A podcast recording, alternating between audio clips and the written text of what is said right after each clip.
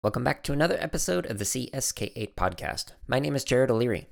Every week, the podcast alternates between an interview with guests or multiple guests and a solo episode where I unpack some scholarship. This week is going to start a launch of a little mini series on gender bias in computer science education. And I'm starting with a paper titled Eliminating Gender Bias in Computer Science Education Materials. And this paper was written by Paula Medel and Vahab Pournaghshband. And my apologies if I mispronounce any names. In the show notes, you can find a link directly to this particular paper. And if you click on the author last names, you'll be able to read some of their other works, as it will take you to their Google Scholar profile. All right, so here's the abstract for this particular paper. Quote Low female participation in computer science is a known problem. Studies reveal that female students are less confident in their CS skills and knowledge than their male counterparts, despite parallel academic performance indicators. While prior studies focus on limited, apparent factors causing this lack of confidence, our work is the first to demonstrate how, in CS, instructional materials may lead to the promotion of gender inequality. We use a multidisciplinary perspective to examine profound but often subtle portrayals of gender bias within the course materials and reveal their underlying pedagogical causes. We examine three distinct samples of established CS teaching materials and explain how they may affect female students. These samples, while not a complete display of all gender inequalities in CS curriculum, serve as effective representation of the established trends of male centered representation, imagery, and language that may promote gender inequality. Finally, we present easily implementable, alternative gender equitable approaches that maximize gender inclusion. End quote. That abstract does a pretty good job of summarizing the paper itself. Now, if I were to summarize this into a single sentence, I would say that this study examines three examples of, quote, how stereotypes about women can manifest themselves through class materials, end quote. That quote's from page 411. So the paper begins with a short introduction that kind of talks about some of the ways that stereotypes can negatively harm women. In particular, they talk about how it affects confidence in relation to computer science.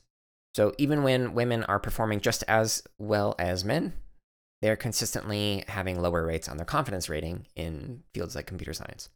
So after the short introduction, the paper talks about the different materials that they analyze. So in particular, they analyze how names are represented within CS materials. They talk about imagery within CS materials, and then they also talk about pronouns within CS materials. So, in the paper, it first begins by describing a common problem in cryptographic protocols. So, in this particular example, it's basically people sending messages to each other and showing how people can intercept those messages or change them or whatever. So, what they did for the analysis is they took the names of the people within this particular example and they associated it with either a positive, a negative, or a neutral stance. So, for example, Eve was labeled as an eavesdropper, and they were intercepting messages between two other people and able to read those messages that were being sent, like through the internet. So, in that instance, Eve, being a female name, being labeled as an eavesdropper and doing something negative, that one would receive a negative. Similarly, Mallory, who was associated with a man in the middle attack, was also associated negatively. However, males tended to be associated with more positive things. So, like Walter was the protective warden. Now, in these examples, they tended to have whatever the first letter of the name was associated with whatever it was that they were doing, whether it was eavesdropping or warden or whatever. So, E for eavesdropping, W for warden, etc. Now, the authors are arguing well, you could have used any kind of name for this, whether it be like a general neutral name, such as Alex or Chris, just as easily as you could have associated positive traits to females and negative uh, traits to males. But in general, what they were finding is females were associated with a negative and males were associated with positive. So, one more example of this that is not only example of some gender biases, but also ableism is the Sybil attack. So, the Sybil attack was previously known as pseudo spoofing, and it's some kind of an attack where, quote, Identities are forged to subvert a reputation system in peer-to-peer networks. End quote. So that's from page 412.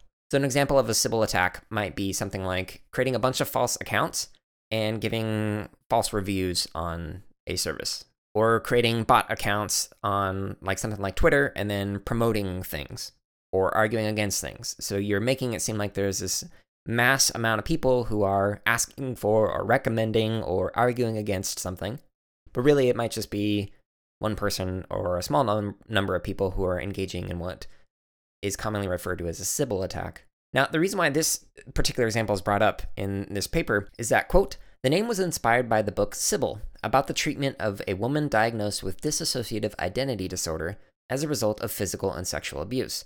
The representation of a mentally ill woman as the field standard term for an attacker is not only insulting, but harmful by projecting negative stereotypes about women. End quote.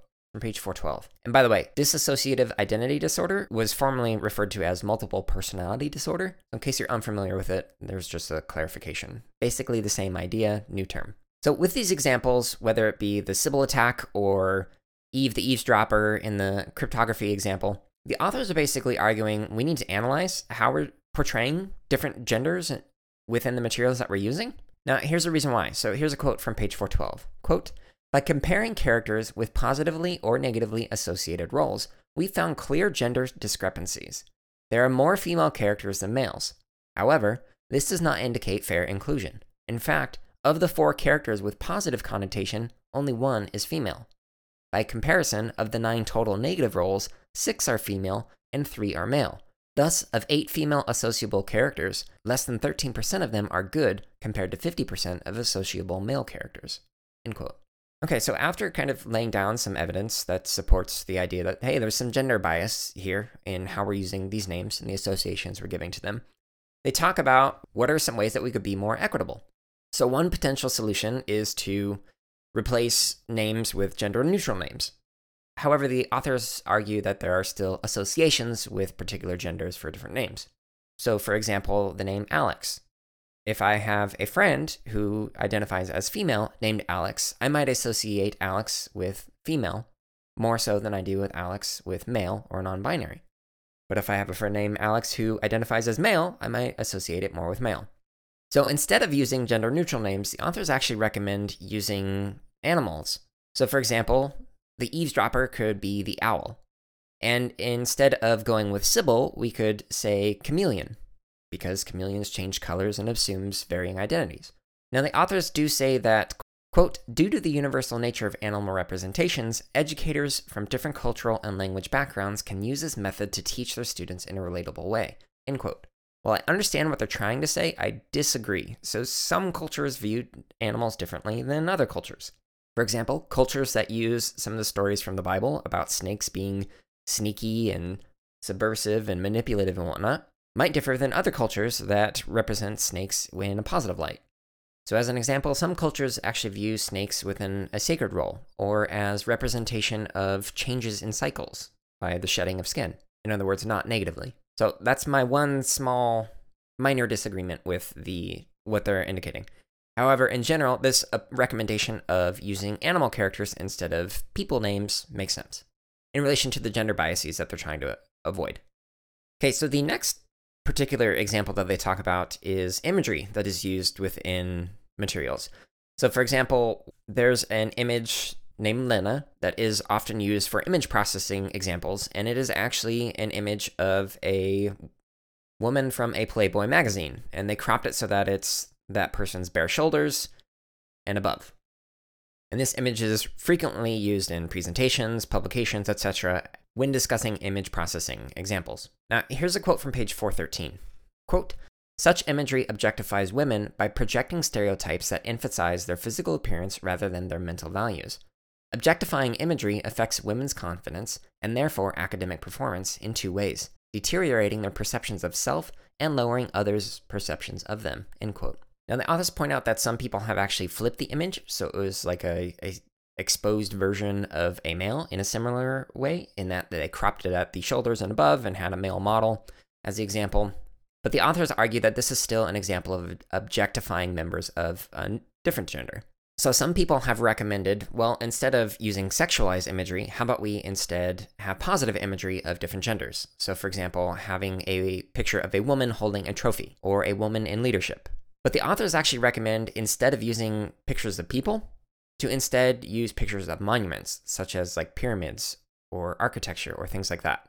The authors argue that this can help eliminate gender biases, and that when you need to use facial images as examples, so, for example, if you are creating materials that's talking about facial recognition and you need a picture of a face, then recommend that using some kind of a picture that empowers people rather than objectifies them. Now, I totally agree about the point of avoiding objectification of genders, but I just want to point out that there's some debate about whether or not this is a form of objectification or a form of empowerment. I'm personally not well versed enough in that kind of scholarship in that area of study to be able to explain more, nor am I a woman or identify as it. identify as non binary, by the way. But I completely agree that we should steer away from sexualized imagery in course materials, as I think that is particularly problematic, or at least can be, depending on the context and whatnot. So, the third area that they're analyzing is language. So, in particular, they talk about examples of pronoun use. So, using only he, only she, he or she, or the singular use of they. While some people prefer to use he or she, or he and she, when referring to groups of people, or just some like anonymous pseudo person in some kind of example, the authors instead recommend that you use the singular they pronoun to refer to an unspecified gender. Now, as a non binary individual, the pronoun they is the pronoun that most aligns with my own gender identity, but I personally don't have a preference, so you can use he, she, they with me, so it doesn't really matter to me. However, if you use they, it at least moves outside of the binary. It does not put a particular gender within a positive or negative light. It's more ambiguous, and it again accounts outside of the gender binary. So that recommendation totally re- relates to me, and I highly recommend it. Now, as educators, some of the things that we need to think about is the ways that we speak with our students. So it's not just in the materials that we submit, so not just the names, not just the imagery, not just the pronouns on the assignments that we give, but how we actually speak to people. So, for example, a lot of YouTubers will use the what's up, guys, or whatever at their intro. And it's that use of guys that can become problematic. So I know some teachers who will avoid that and say, Good morning, boys and girls, or whatever, something like that. But again, that then promotes the binary assumption with genders and makes non binary trans individuals uncomfortable, or at least can. So we can avoid that by saying, like, Good morning, blank, just end there. Or something else, or using some kind of other group identity. So, as an example of this, when I was originally creating the videos for Boot Up, where I walk through step by step how to do stuff in Scratch that kids are going to use, was very intentional with the opening line that I started with. So every single video, I start with Welcome back, fellow coders. So it was a very intentional set of four words. I went with coders because it's gender neutral. It's also saying, hey, you are a coder, you are a programmer, you can do computer science. And by saying fellow, it's saying, hey, I can program, you can too. So it was trying to avoid any kind of gender associations basically saying, hey, welcome back to this video. I'm a coder, you're also a coder. Although some people might argue that I'm thinking way too much about word choice, it can have a huge impact. So, speaking of impact, the authors took their suggestions and they actually implemented it into an experimental group that received the treatment, i.e., the replacements of people names with animals and the imagery of the sexualized woman with architecture or structures, and then replacing the pronouns with the singular they. So, that's the group that received all of those treatments and then a control group, which was a class that just had the normal CS materials with these gender biases in them. Now, what they ended up finding is that there was improvement for female students in terms of their confidence, while male students in either the experimental or the control group did not have any kind of statistically significant change in their confidence. So it did not negatively impact them, but it positively impacted females in terms of their confidence. So, again, as a quick summary of the paper itself, they looked at names in course materials, they looked at imagery in course materials, and they looked at pronouns in course materials. Their overall recommendations were to avoid names and instead use animals, to avoid imagery of sexualized genders and instead use something like a structure, ideally a structure that is not like phallic like or gendered, and then to use the singular they instead of he or she for your pronouns. As always, at the end of these unpacking scholarships, I like to share some lingering questions or thoughts or sometimes rants like a couple weeks ago. So, one question that I have that I honestly don't know and don't have an answer for is Is the shift towards animals and monuments a form of dehumanizing computer science? In other words, are we taking the human aspects out of it? Are we making this technological thing even less human than it already can be at times? And that, I honestly don't know. So I'm just kind of thinking out loud. Another question that I have is when creating or sharing materials with students, what kind of demographic balances do you strive for? So, are you trying to demonstrate equal relationships, match demographic proportions, or are you leaning more toward marginalized identities to counter the trends? So, for an example related to gender, and unlike the article, I'm going to include non binary within this. So, if you're trying to go for equal relationships, are you going to have one third female representation, one third non binary representation, and one third male representation? Or if you're going for matching demographic proportions, are you going to go for these are hypothetical numbers 50% female, 1% non binary, and 49% male representation? And if you're going to go lean towards more marginalized identities to counter the trends, so for example, leaning towards 70% female representation, 20% non binary representation, and only 10% male representation to counterbalance the overabundance of males within CS materials. And whichever direction that you end up going, when might an approach like this unintentionally communicate messages that a certain demographic is not welcome within the CS community? In other words, does the pendulum then shift the other way? So, if we look at gender within CS and say, well, there's an overabundance of representation of males, should we then shift the pendulums that we mainly focus on females non binary representation? Does that then unintentionally say males are unwelcome in CS education? And just like my question about dehumanizing, I don't know. Again, just thinking out loud.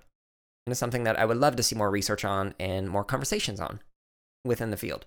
So, my last question this is not a question that is tied to this particular study, but gender imagery analysis in general. So the question is how might we as a field start engaging in conversations around gender without making assumptions about people?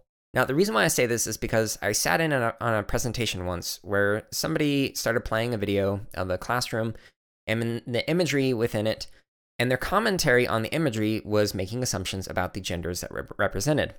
Now, if you looked at it, there were a lot of male presenting individuals in there in terms of the ways that they were dressing, in terms of their hairstyles, etc and the comment was that this was a male dominated class. However, I would argue we actually don't know if that was a male dominated class. Without actually asking the people within that imagery, what we don't know is the class could have, in fact, been dominated by non binary and trans individuals, and we don't know until we actually do more than a surface level analysis of what we're seeing.